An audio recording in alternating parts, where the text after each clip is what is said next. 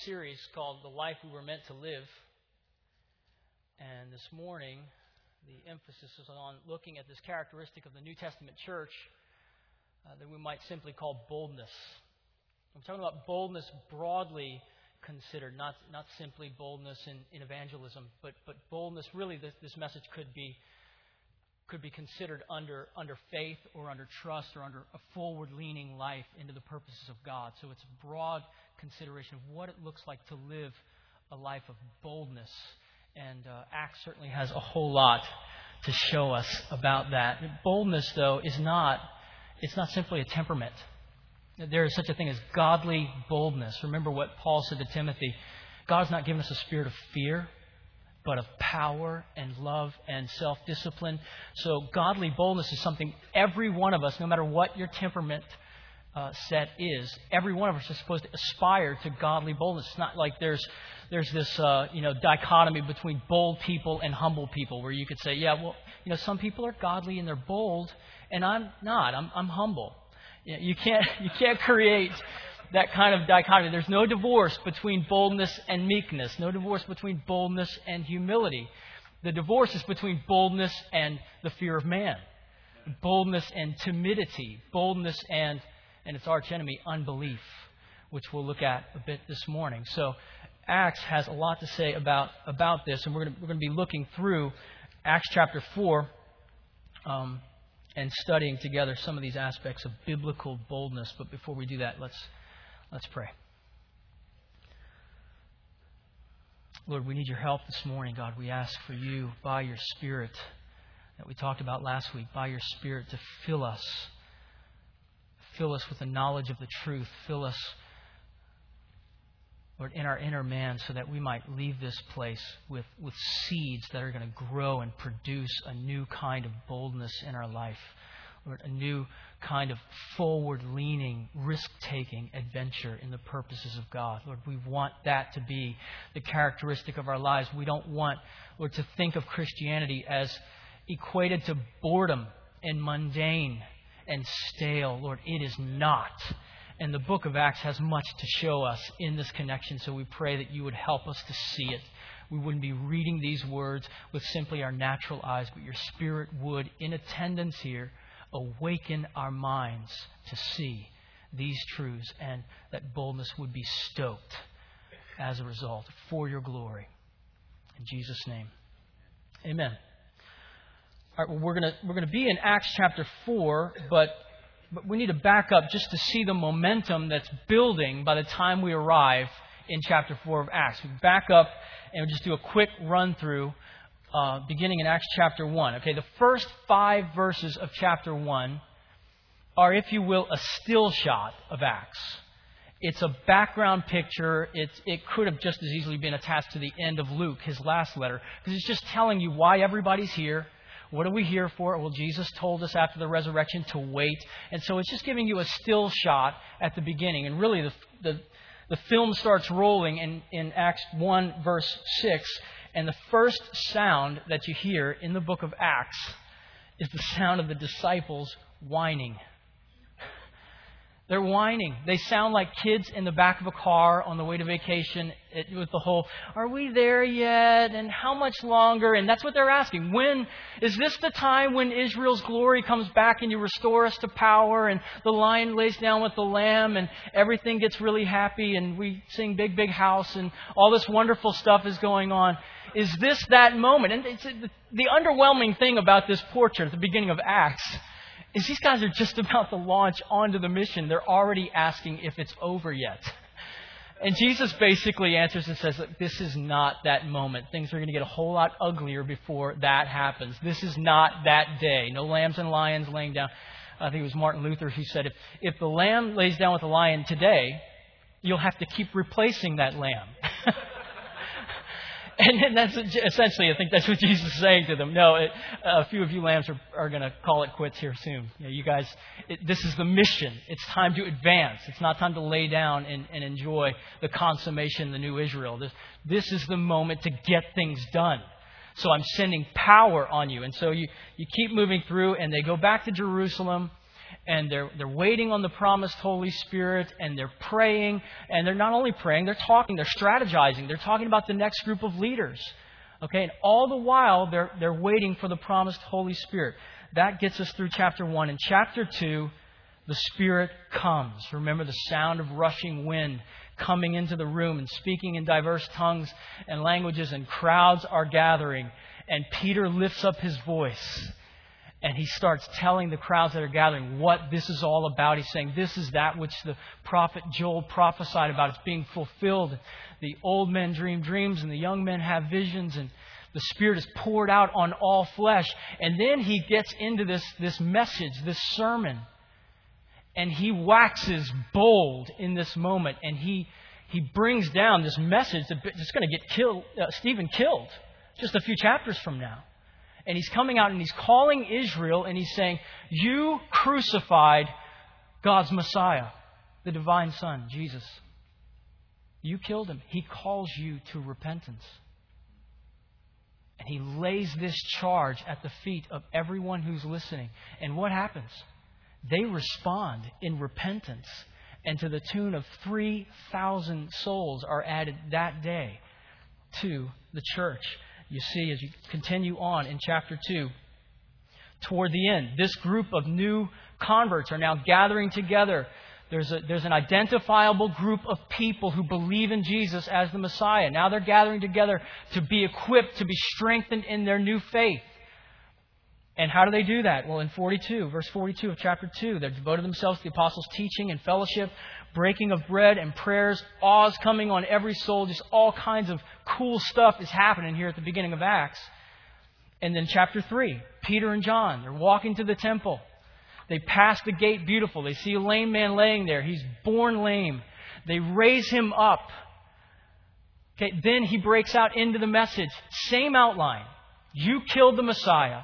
He calls you to repentance. He offers forgiveness in his name what happens? Rave reviews again. So you hear there's, there's gospel traction going as we move from, from chapter 1 through chapter 3. You can hear the wheels are turning. There, there are disciples going out. There are thousands of new converts coming in. Signs and wonders are following. It's all in there. And just this wheel of the gospel is turning and the mission is going forward, and there are increasing numbers of people who are all about living and speaking and demonstrating the greatness of God in their lives and their commitment to this Christ who has saved them. And everything's great. Everything's been great. There's not a sign that any of Peter's messages have been received with any kind of antipathy or bad feelings or negative reactions.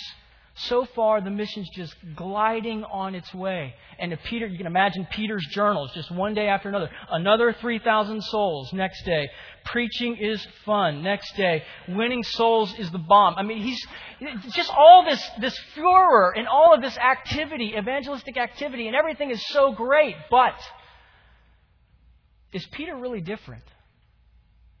Or is all of this just owing to the fact that that Peter happens to be speaking to an audience that agrees with him, that's receptive to him. Because we know from, from not too long ago, Peter has an ability when he's confronted with opposition and with the heat of persecution is on him, he has an ability to backpedal with the best of us.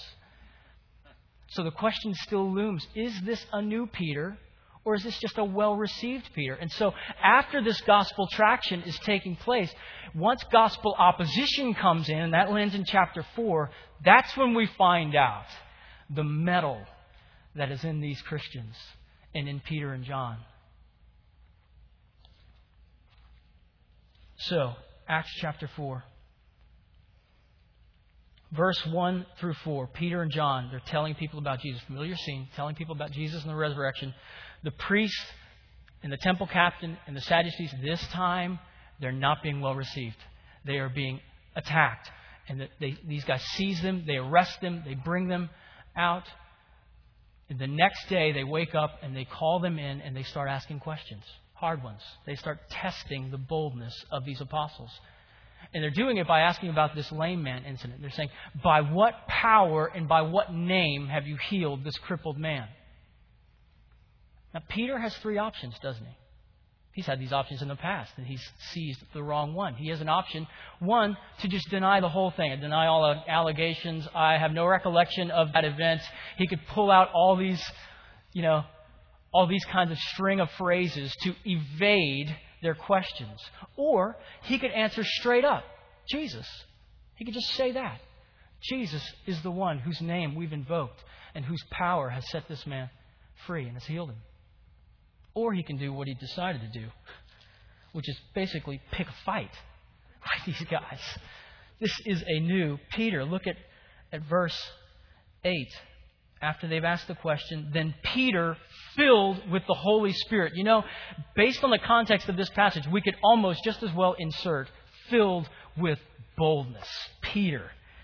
He said to them, Rulers of the people and elders, if we are being examined today concerning a good deed done to a crippled man, by what means this man has been healed, let it be known to all of you and to all the people of Israel that the name of Jesus Christ of Nazareth, whom you crucified, there's an edge, there are teeth in that statement, whom you crucified, whom God raised from the dead, by him this man is standing before you well.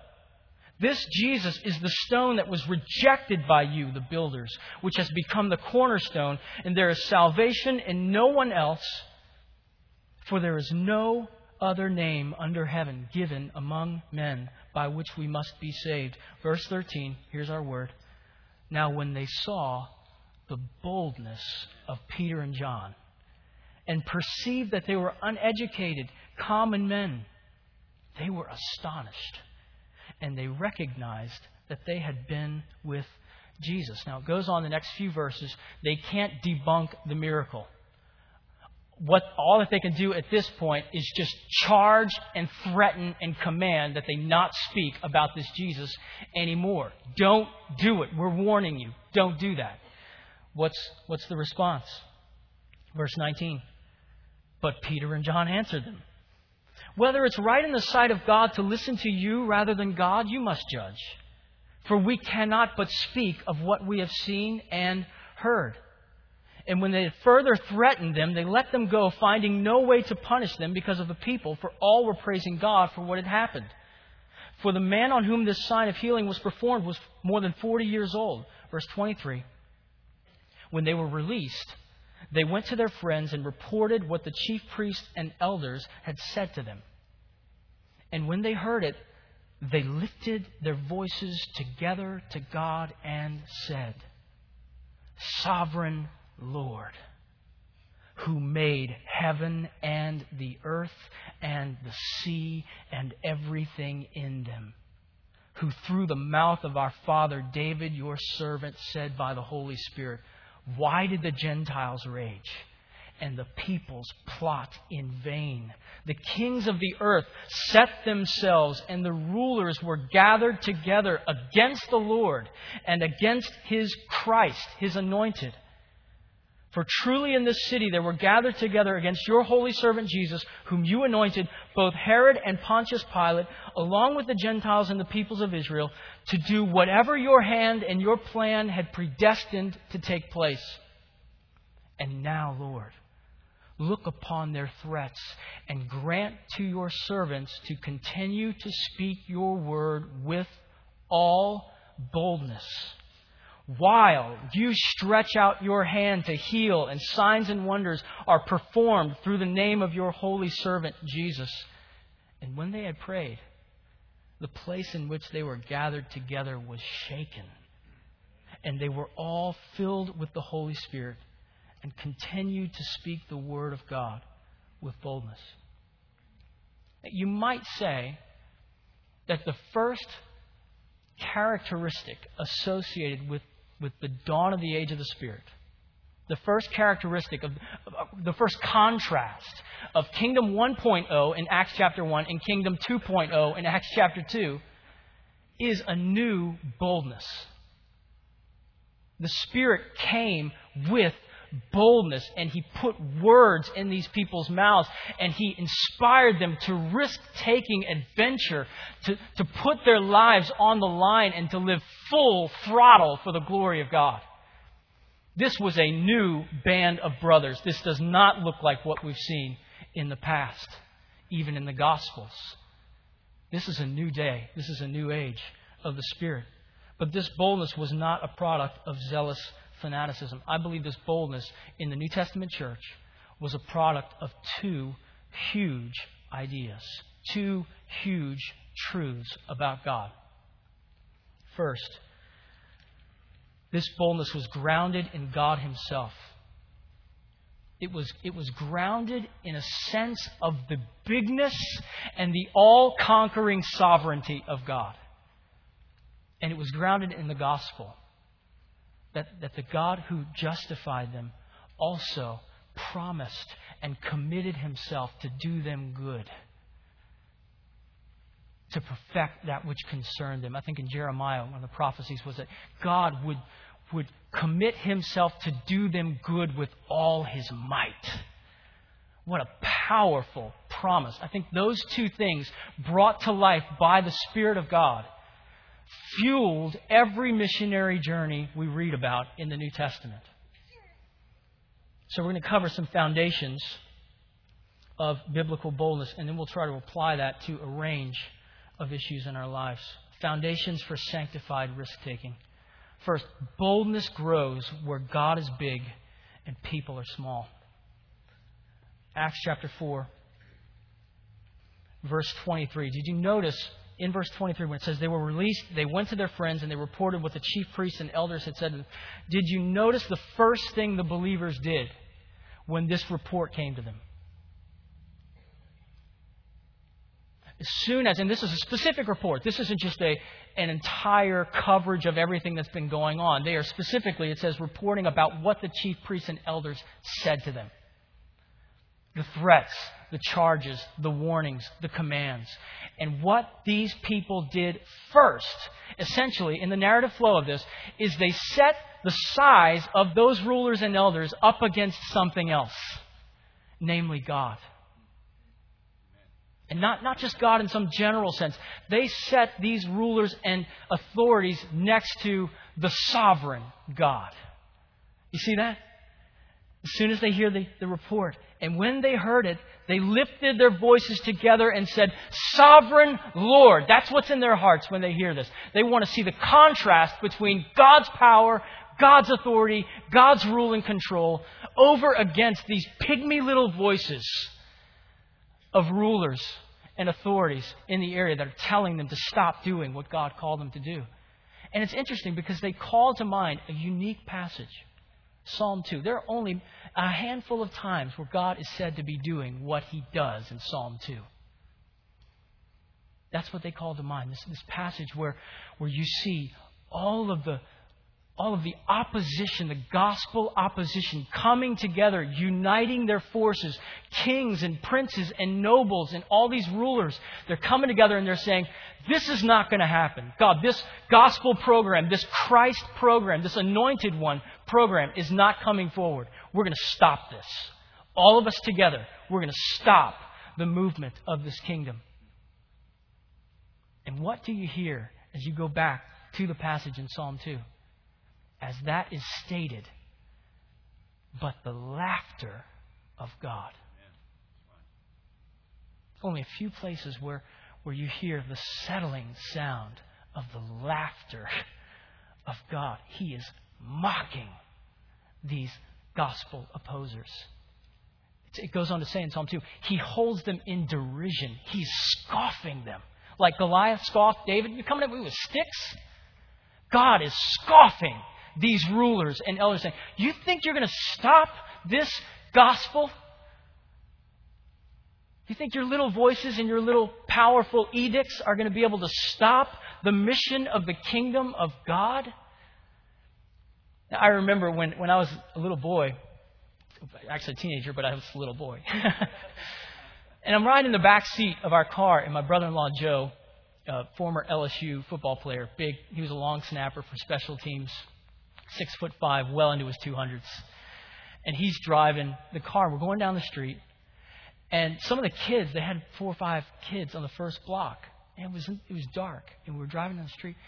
And they yelled into the car some really mean stuff. And it looked like they were looking at me. I don't know if they were just yelling at all of us or if they were picking on me in particular. And you know, you have that sense of, you know, when there's about to be a fight, even if it's not you, it's somebody else, you're just like nervous, you know. I just felt like that warmth come over me. Uh, and, and I was really uptight. And I was even more uptight when he pulled the car over.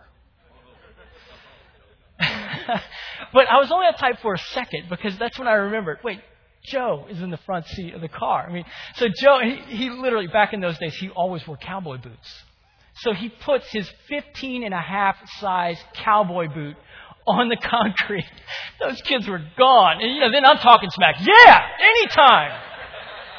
We'll take you any day. You know, operative word being we. But just this, this settling feeling of knowing I'm not by myself in this car. There are four guys out there, but I've got a 250 pound, six foot five football player sitting in the front. I'll just stand behind him. I'll be fine. And there is that there is that reassuring sound where God continually steps into the life of his people and he pulls his rank out and he says, Do you remember who I am? Do you remember God created all things? And that's what they call to mind. He made the heavens and the earth and the sea. And by the way, these little bitty elders and rulers who are telling us to shut up, He made them. He could do this to them. When He says a kingdom rises, it rises. When He says it falls, it falls, and not a moment later and they call these truths to mind because these truths bolster the courage of the people of God. They, they banish fear from the lives of God's people. That's precisely what's going on in this passage. And out of this recognition of who God is, the sovereign God, it awakens boldness. And you see that in verse 29 because what are they doing? They turn this vision of the sovereign God into a request for renewed boldness. Now, Lord, look upon their threats. Grant to your servants to continue to speak your word with all boldness. And not only does it prompt a, request for renewed boldness, it prompts an outpouring of the Spirit with new boldness. So God, God answers.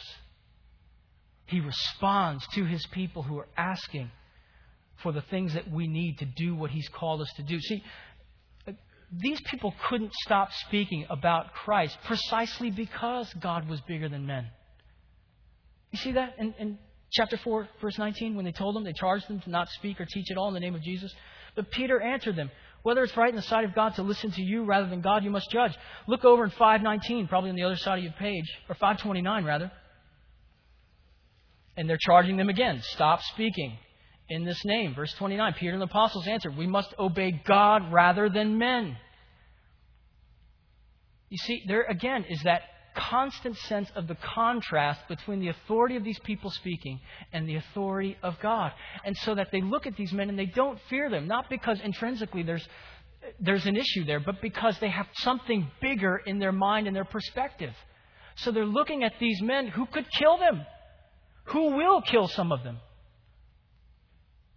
And they're recognizing this. This is a no brainer for them. That's essentially, I think, what Peter's saying. Look, you can figure this out. I mean, you guys have a lot of clout and stuff. You have really spiffy togas and stuff. But, I mean, you guys don't have the power of the one who calls us to proclaim Christ as Lord. This is simply a no brainer. We're not going to stop. We can't stop. God's told us to do this. Psalm 2 didn't just reassure them that God was bigger than their adversaries. Read that in, in verse 25 in this, this quote from the Psalms. Why did the Gentiles rage and the peoples plot in vain? See that? This opposition is not going to succeed. The kings of the earth set themselves, the rulers were gathered together against the Lord, against his anointed, but it's not going to happen. He was not simply reassuring them of his sovereignty, he was assuring them of the fact that their mission was unstoppable it could not be stopped because God was behind it. God was pushing it forward. God would see to it that this gospel would triumph, that it would, as he promised, it would beat back the gates of hell itself. And so, they bear that in mind. And God weighs in on this with that impression that His grace will triumph. This gospel will be preached. I will be victorious. They heard God saying that, and it would be an understatement to say that would be reassuring for them. God has said He's committed Himself to this task. Boldness grows where God is big and people is small. People are small. Secondly, boldness grows where God's care for me is a truth deeply and personally felt. You know, if we, at the end of the day, if all we have is a trust and a belief in an omnipotent, sovereign God, we are still left exposed to fear. Why? Because we don't know for sure, do we, whether that all powerful, great, transcendent deity is for us or against us. And so we're still we're still liable to come short in faith and adventurous and risk taking ventures for the glory of God because we're not altogether sure whether God is going to be, as Luther thought early in his life, committed to oppose the success of his life. This is why, this is why we need to supplement our view of the sovereignty of God with our view of the immanent presence of God and care of God and love of God in our lives. God makes much of this issue in the New Testament. That's what we see in verse 29 and 30.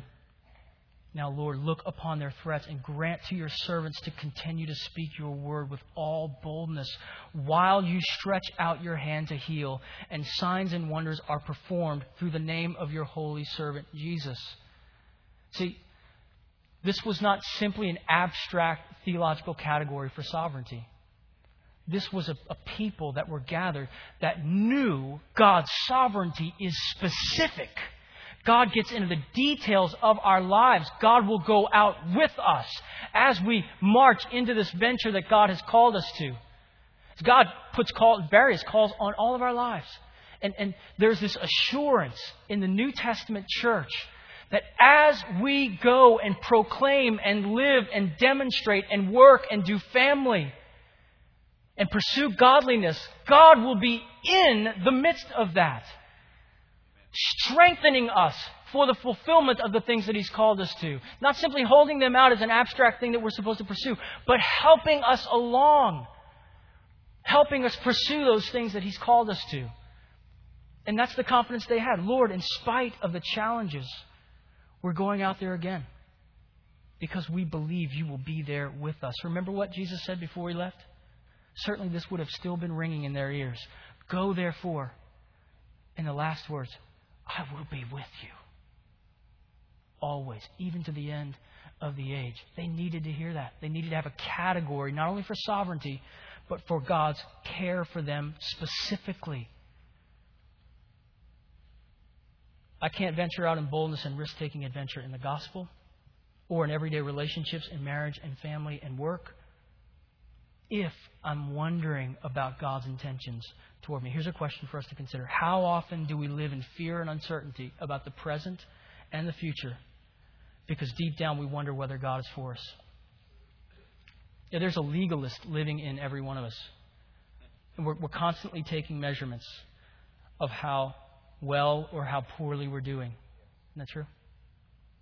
And, and we're, as Keith has said, but in a negative sense, we're extrapolating the data we're taking those measurements and we're, we're not only viewing the present, but we're, we, are we are framing our expectations about the future based on what those measurements say, based on that performance card that we receive. That's, that's our expectation. And so, all of our assurance about venturing out into faith and belief and trust in God and forward leaning in God's purposes, it gets, it gets the legs cut out from under us because we're wondering you know, I've not been on my A or B or even C game lately. God's probably not going to be gracious to me. Now, I heard a story about a pastor who, who went into a tremendous season of burnout. Just fell hard. Not in any kind of financial or, or or fidelity, impropriety. He just dried up. His soul just got encrusted and caved in. And he just found himself just sleeping all day, worn out, feeling like like at the same time he needed God, but he wanted to run in the other direction. And he said he didn't even see it coming. He said, What I, what I came to see was that I started to equate the health of my ministry and the health of the church with my acceptance before God. And God's acceptance of me was only as good as how the small groups were doing, how well I was preaching, how well it was being received, how much things were moving and shaking in the life of the congregation. And he said that the, the turning point for him, where God lifted his head, was, was God saying to him, He said he felt this sense strongly in his heart where God said, If your vocal folds fail, I love you. If the church tanks, I love you. And see, there are a hundred categories in this room where we need God to say that to us. Where we get lost in this barrage of activity and obligations and duties and responsibilities. Good ones, good things that we're supposed to be aspiring after. And then we cave in on these things, and we need the gospel to bring the balance. I heard Timothy Keller, a pastor, he, he, he grabbed the balance of these two poles so well. He said, I'm so bad, God had to die for me. I'm so loved, He was glad to. We, we need that other side, don't we? Ligon Duncan said that one of his proof positives for the fact that the Bible was written by God is he said, How could mere men know that 2,000 years of Christian history would be the struggle with assurance? And how page after page after page of divine revelation says, I will assure you, I will console you, I love you, I will have mercy on you grace upon grace, kindness upon kindness. Where sin abounds, grace even more abounds. Where God steps in and He reassures. What language could He use more? Nothing can separate you from the love of God that is in Christ Jesus for you. We need to hear that spoken over our souls. These are realities that we struggle with in our daily lives. Spurgeon said, I preach more in the doctrine of assurance than any other doctrine. It was the sweetest doctrine to his soul, and pastorally considered, he said, My church needs that more than any other thing they need. Because of this constant battle with the inner legalist that wants to wrestle and, sh- and smuggle characters, as one pastor said, into God's work of grace. How?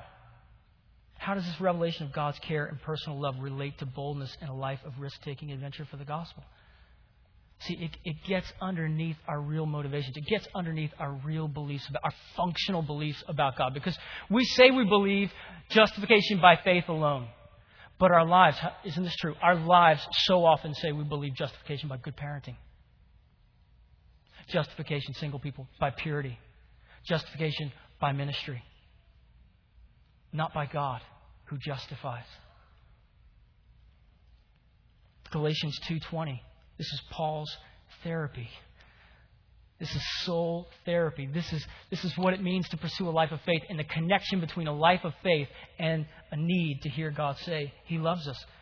The life that I now live, Paul says, I live by faith, not by fear, not by uncertainty, not by worrying about what God's going to do to me in the future. I live by faith in the Son of God. He keeps going. He tells you what it is about that Son that gives him faith to lean forward in his life. I live by faith in the Son of God who loved me and gave himself for me. This was the bedrock truth that grounded and fueled Paul's mission forward. Paul's life of faith was fueled by this ever present truth, this, this constant voice in his mind of God saying, I love you. I gave myself for you. Romans 8 32. How can I show you any more? I gave my son for you. Will I not freely give you all things? Assurance of God's grace is a primary means of encouragement as we live our lives. Look, assurance has a whole lot more to do with your work week, with your stress level, with your fear factors than you may ever realize. I love that when we were doing our series in Hebrews, and Keith talked about depression and how sometimes the, answer comes in, in ways that we never expected it. And sometimes to cure depression, we just need to read about the cross. Who would have thought that the atonement was the answer to my depression? Who would have thought that hearing God say, I love you, is the answer to the fact that I'm timid in my life and I fail to step out in any kind of adventurous ways to try new things for the glory of God? Boldness grows where God's care and love for me is a truth deeply and personally felt. Well, let's, let's apply truth to fear. What personal circumstance or relationship most tempts you to unbelief? Let's ask it this way What prospect in life causes you the most distress and anxiety? Is it changing jobs? Is it a changing city? Is it last month's National Geographic report on hurricanes? Is it the prospect of not being able to homeschool? Ooh. We have a lot of homeschoolers in here. We've homeschooled. We homeschool now. My wife homeschools. What that gives us an ability to see is our own temptation. Honestly, our own temptation to assume that the safety and strength of the spiritual life of our kids is bound up with homeschooling. Do you know that? That is not true. And if, if God should bring us to a place in His providence that we have to put our kids in school, we should not be going, oh, there it went. Our kids can't be believers. We have to keep them in the home and train them in the home for them to be believers. That's how it happens. No. And we don't put our hope in homeschooling. That can drive us further into despair, can't it? Further into fear, further into grasping and white knuckling our kids into spiritual growth. Is it living away from family? Is it raising a difficult child? Is it relating to a friend who's mad at you?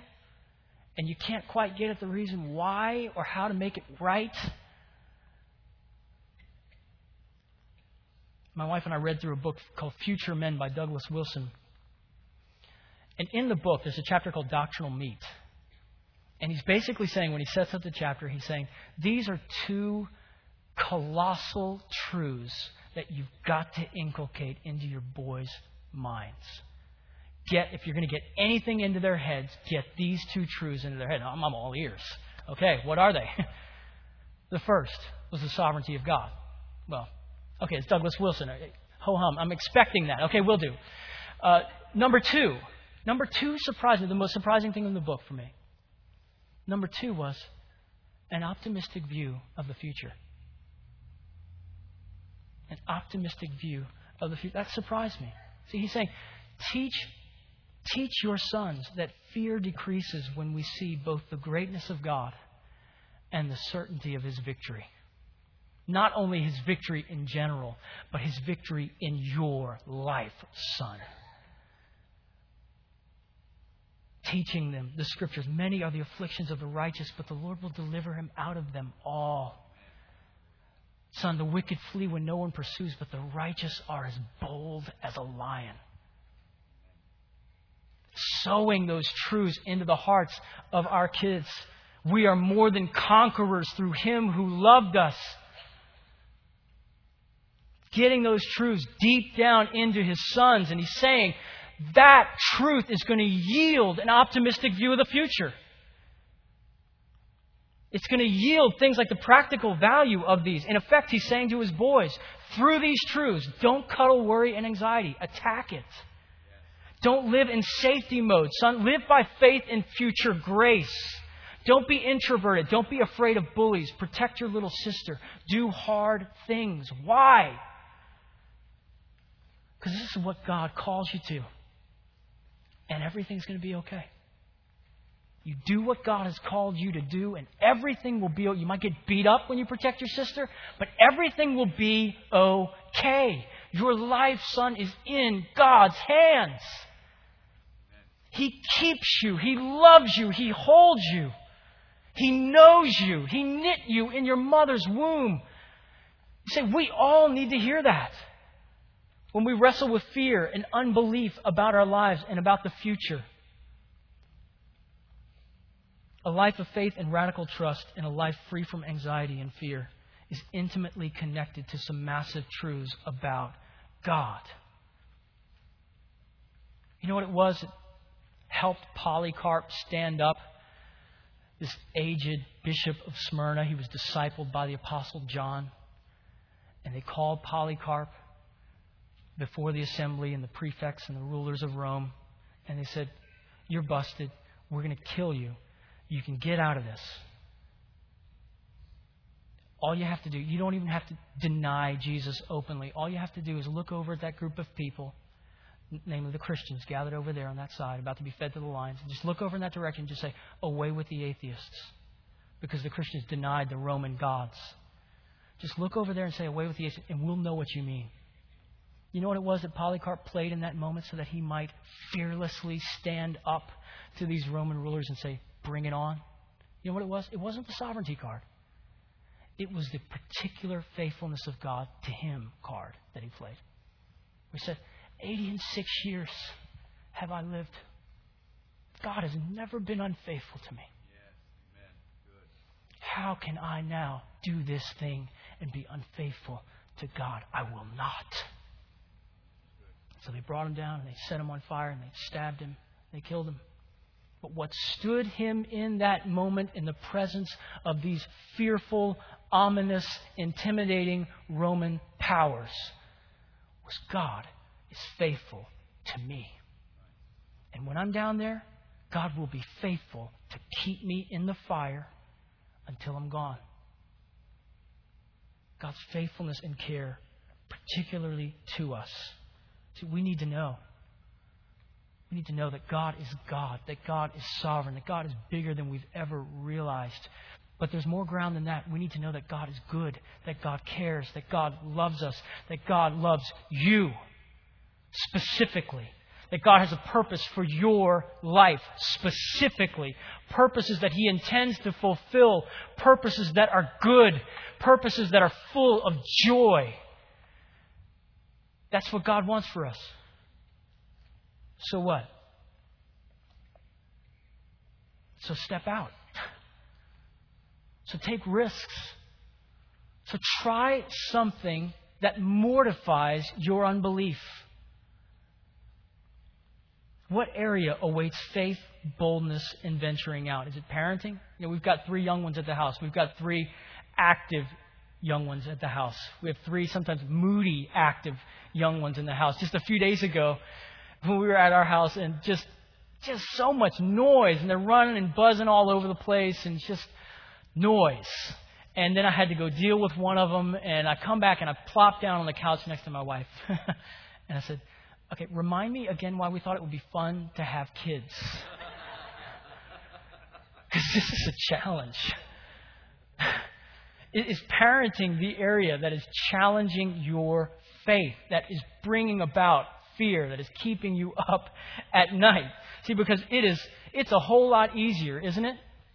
To just sit back and try nothing than to try something, to try to boost freshness into the home and stir up family times and reading and doing dinner together and that kind of, it's, it's harder to try that and then fail and then try it and fail. It's so much easier just to say, forget it. Forget it. We'll just watch TV like everybody else in America. We'll just, we're not going to try some new thing to stir strength and spirituality and hunger and fun and joy. We're not going to try that stuff because we've tried it and we just keep falling. And our fear of failure just says, just forget it, man. Just kick back. They'll be fine. Yeah, but joy could be better. We could experience more joy as a family. We could make more memories together. Is that the area? How do we, how do we find out? How do we find out where we're hesitant, where we're not leaning forward in faith? Well, begin by assessing your roles. Just think through your roles in life. Okay, I'm a Christian. What are there, are there areas in the Christian life that God calls me to venture out in in my personal walk with God? I'm, I'm a husband. I'm a father. Maybe, maybe you're saying, I'm a single mother. I'm a, I'm a neighbor. I'm a salesman. What is it? You have, you have scores of areas. Don't just think that God wants to use you and advance His kingdom through these kinds of meetings and evangelism and that kind of thing. Look, your workplace is totally accessible to the kingdom of God being expressed through your life, through your joy, through your peacefulness, through your relationships with other people, through the way that you are in faith as you lean forward and do things in the area that God has called you to in life. Maybe you say, I serve in a particular ministry. Daniel 11:30 said, 32 says, The people that know their God will be strong and do exploits. Think about this. What exploits await you? Have you connected the dots? Do, do, you lack an appreciation of the contrast between God and the people or things that you fear? Remember, that's what they did. They set those rulers and their agenda next to the size of God. Do you lack an appreciation between the contrast of those things? Are you afraid that if you step out and take a risk, God is going to let your life spin out of control? Are you more afraid of trials than you are eager to have a deeper and stronger faith? See, there, there's a missing piece. Right? Some of it, some of this is just is just located in our fear of suffering and trials and failure. When biblically speaking, trials are inevitable. Why? Because trials, far from taking the wind out of faith, they add strength to faith. It's totally counterintuitive in the Bible. Trials strengthen faith, they don't weaken it. Therefore, they strengthen trust, they don't weaken it. Therefore, they strengthen boldness, and they don't weaken it. Do you have a pessimistic view of the future in light of a certain decision? Let's read this quote just to clarify. Listen to this quote from John Piper. This is very different from heroism and self reliance. When we risk losing face or money or life because we believe God will always help us and use our loss in the end to make us more glad in His glory, then it's not we who get the praise because of our courage. It's God who gets the praise because of His care. In this way, risk reflects God's value, not our valor.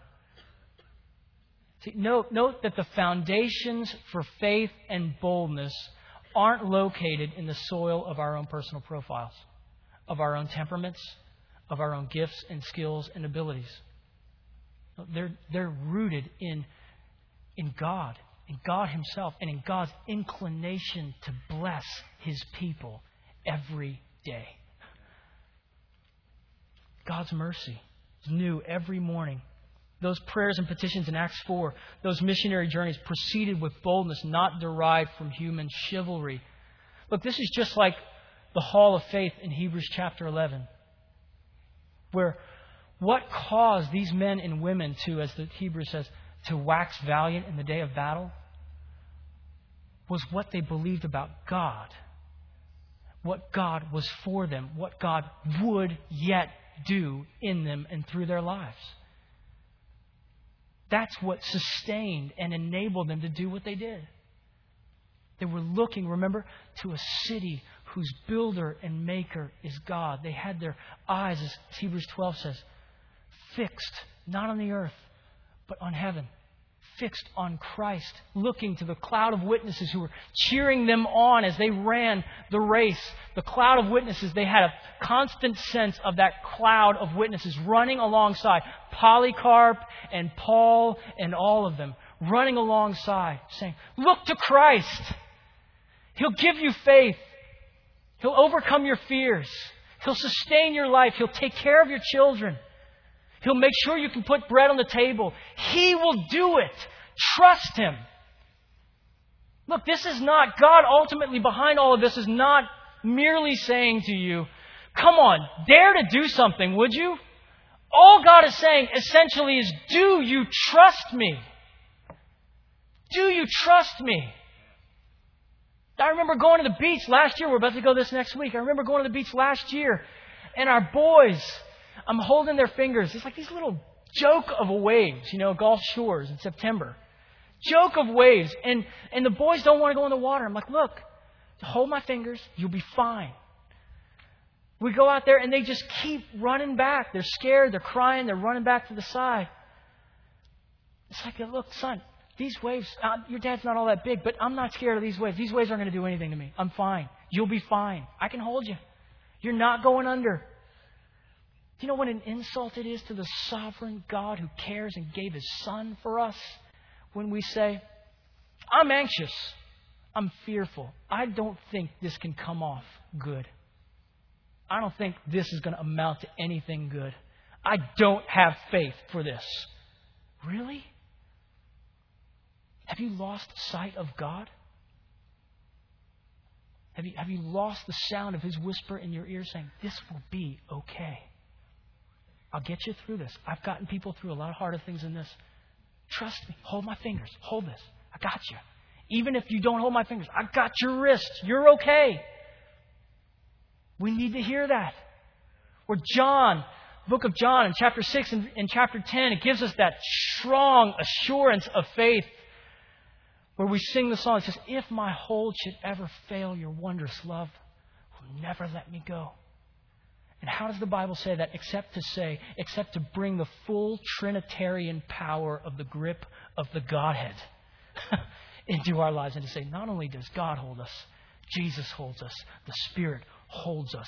All of them got us. Our lives are in His hand. Our children are in His hands. Our jobs are in His hands. Our futures are in His hands. Try something. Risk something. Try family devotions. Don't worry and fear and get underneath the weight of stress and anxiety. Look to God. Pray. Remember Philippians 4. Be anxious for nothing, but in everything with supplication and thanksgiving.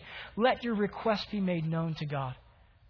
And Peter, cast all your cares on him because he cares for you. You see how intimately yoked in the Bible our fears are to the assurance that God particularly gives not only to us, but to you and to me. We must have that. Let's pray.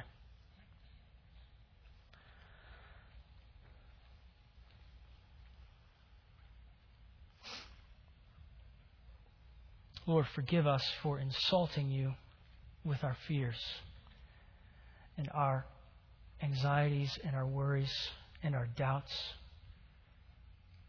Lord, and our white knuckling certain categories of our own lives as though we are ultimate in this situation, not your purposes. Lord, you have designs, and I pray that you would settle our hearts. Give us real comfort, comfort that removes all other creeds, all of our functional creeds that say we're ultimately justified by good parenting or purity or whatever, and would, would put back in our minds justified by faith alone, trusting in Christ alone, who not only saves us, but who will cause the lines to fall to us in pleasant places. You are in charge of our lives. You don't will our joylessness and misery. You will our joy and satisfaction and gladness. And you will see to them. Lord, the irony is so thick that in, in striving for gladness, we are destroying gladness. In striving to cling and to hold on to the cares of this world, we are only buying into burdens that you never intended for us to carry. Remind us in all of this that we are but children, simple, trusting, childlike. Or we are gullible enough to think that you alone can take care of us.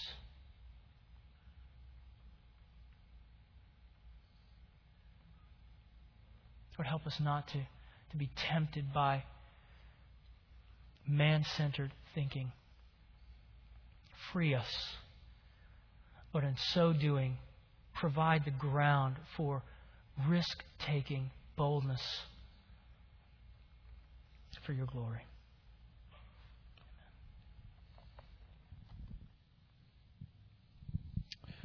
Before we stand and, and sing, I want to bring one point to our attention in light of what Matt shared with us and in light of what Peter shared with us last week. Matt mentioned two elements for these guys that were vital in boldness becoming a reality for them. I'd like to add a very vital third one to those two, and it is the quickening of the Holy Spirit. What you see in these people in Acts is bizarre. It is the realities of truth quicken to them. And you and I can hear truth, and there's a quickening. Remember, the scripture says if the same Spirit who raised Christ from the dead dwells in you, then he will quicken your mortal bodies. Listen to this passage in John 6 that uses the same thought. It is the Spirit who gives life, that King James said. It's the Spirit who quickens. The flesh is of no avail. The words that I have spoken to you are spirit and life. The words I've spoken to you are spirit. The words that Matt has shared with these are spirit given words. The Spirit must quicken them in our hearts that they come to life and they breed in us a boldness. These guys were animated people in the New Testament because what was quickened to them was the bigness of God and the personal faithfulness of God to them. That was quickened. It wasn't textbook, it didn't fit on a shelf, it didn't go neatly into their. Uh, large book volume of the systematic theology of God. It was quickened in them. All of a sudden, that was real to them. It wasn't just information. Listen, this morning, we need the quickening of the Spirit of God. Don't for a moment think that these truths can travel in through our ears and can find them way into an impact in our lives. These truths must be quickened to us. And so, what I want us to do as we sing and as, as Eric lets us just linger before the Lord as we close, I want you to, to listen for the still small voice of the Spirit quickening these truths, illuminating fear, showing you the bigness of God, gazing upon these truths in a way that quickens them to where I begin to sense almost a warmth in my heart that says, I can do that. I, I can do family devotions.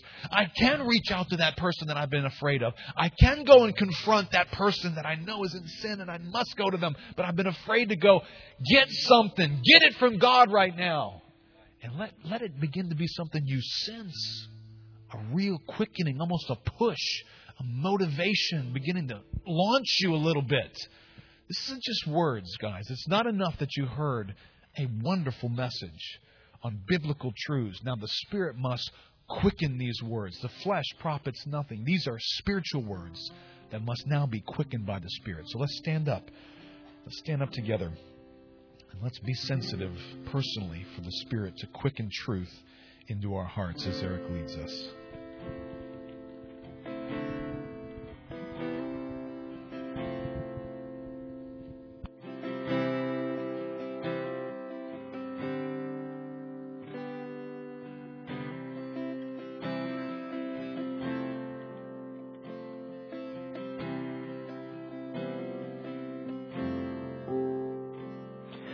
Debtor to mercy alone.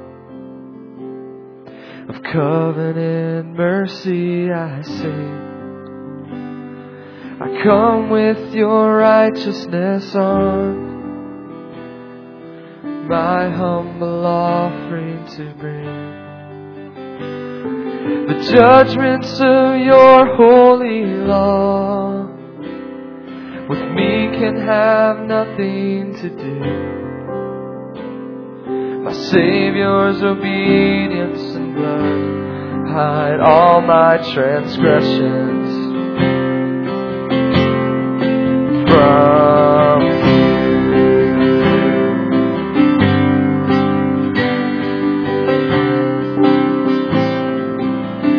the work which your goodness, the work which your goodness began. The arm of your strength will complete. Yes. Your promise is yes and amen. It never was forfeited yet. The future or things that are now No power below or above. No power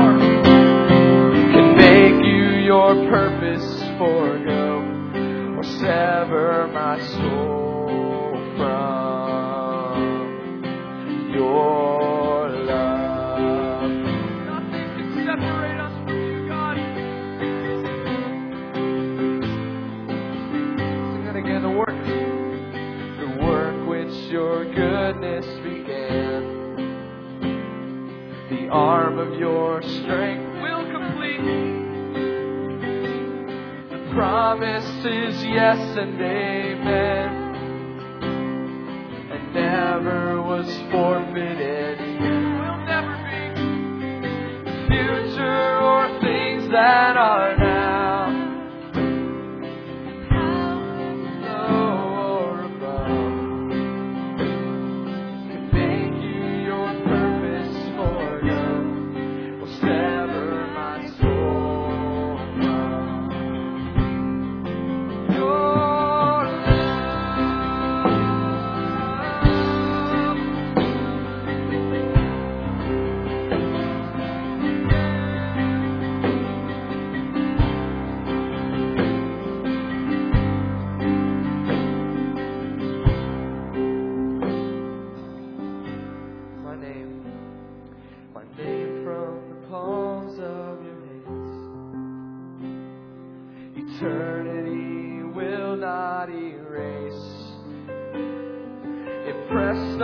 heart,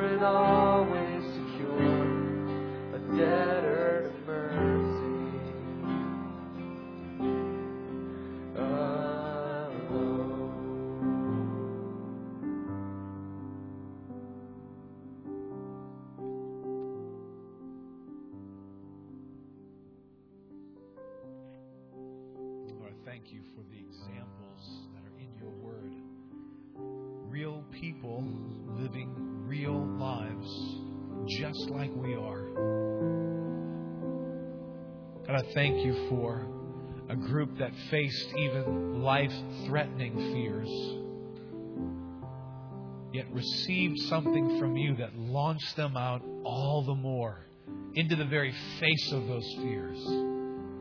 Oh God, make us that kind of people. Make us to not be a people cowering, intimidated. Lord, we don't want to look back at our lives, utter those words. We wasted it because we were afraid. Grant to your servants boldness. Grant it to us. It must come from you, Lord. It's not a psych job. It's not us being talked into something.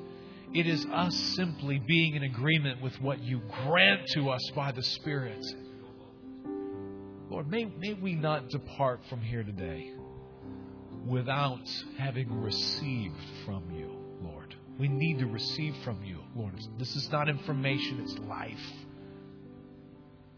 I want us to, to dismiss this way. I believe there are some folks here you don't need to leave, you just need to linger. You need to get with God. There's significant categories of fear in your life. There's some there's some parents here who need to heed Matt's admonitions about overcoming the fear of family devotions. Family devotions can be right next door to public stoning. I'm not sure which one can be worse sometimes. I think I'd rather have strangers stone me sometimes than be stared down by the family. Um, don't be afraid. And you stepped out and you failed, and you, that devotion flopped, and you wondered whether they're going to remain living in your home any longer. Was that bad? And you give up. Don't do that. Get fresh boldness from God. Get fresh faith from God and step out. And if you don't have that right now, don't you leave this building. Some of you need some boldness. I had a word just for, I don't know if it's a person or more than one, who need boldness in the category of forgiveness. You are really wimpy when it comes to forgiveness. Forgiveness is an intentional act. I'm going to forgive. I'm not going to linger in this any longer. That's boldness. Let God impart to you boldness in whatever category God's touching you this morning. Don't leave here. They got it from God. You read Acts chapter 4. The place shook and they shook and they were different. And if that's not the Christianity you want, then you don't want the biblical one. So let me dismiss folks. If you would take your conversation in the foyer, if you'd take it outside. Um, but if you need to linger, linger. If you need to come up forward, come forward. Be with God. I ask Frank Tullis, where are you, brother? If you would come up and let us pray for you. Frank is facing treatments again. Uh, the report that he is about to enter into is uh, a season of great, great difficulty physically as he takes this new medication. It's an experimental medication. Uh, we want to pray for him. Pray for Brenda this morning. If you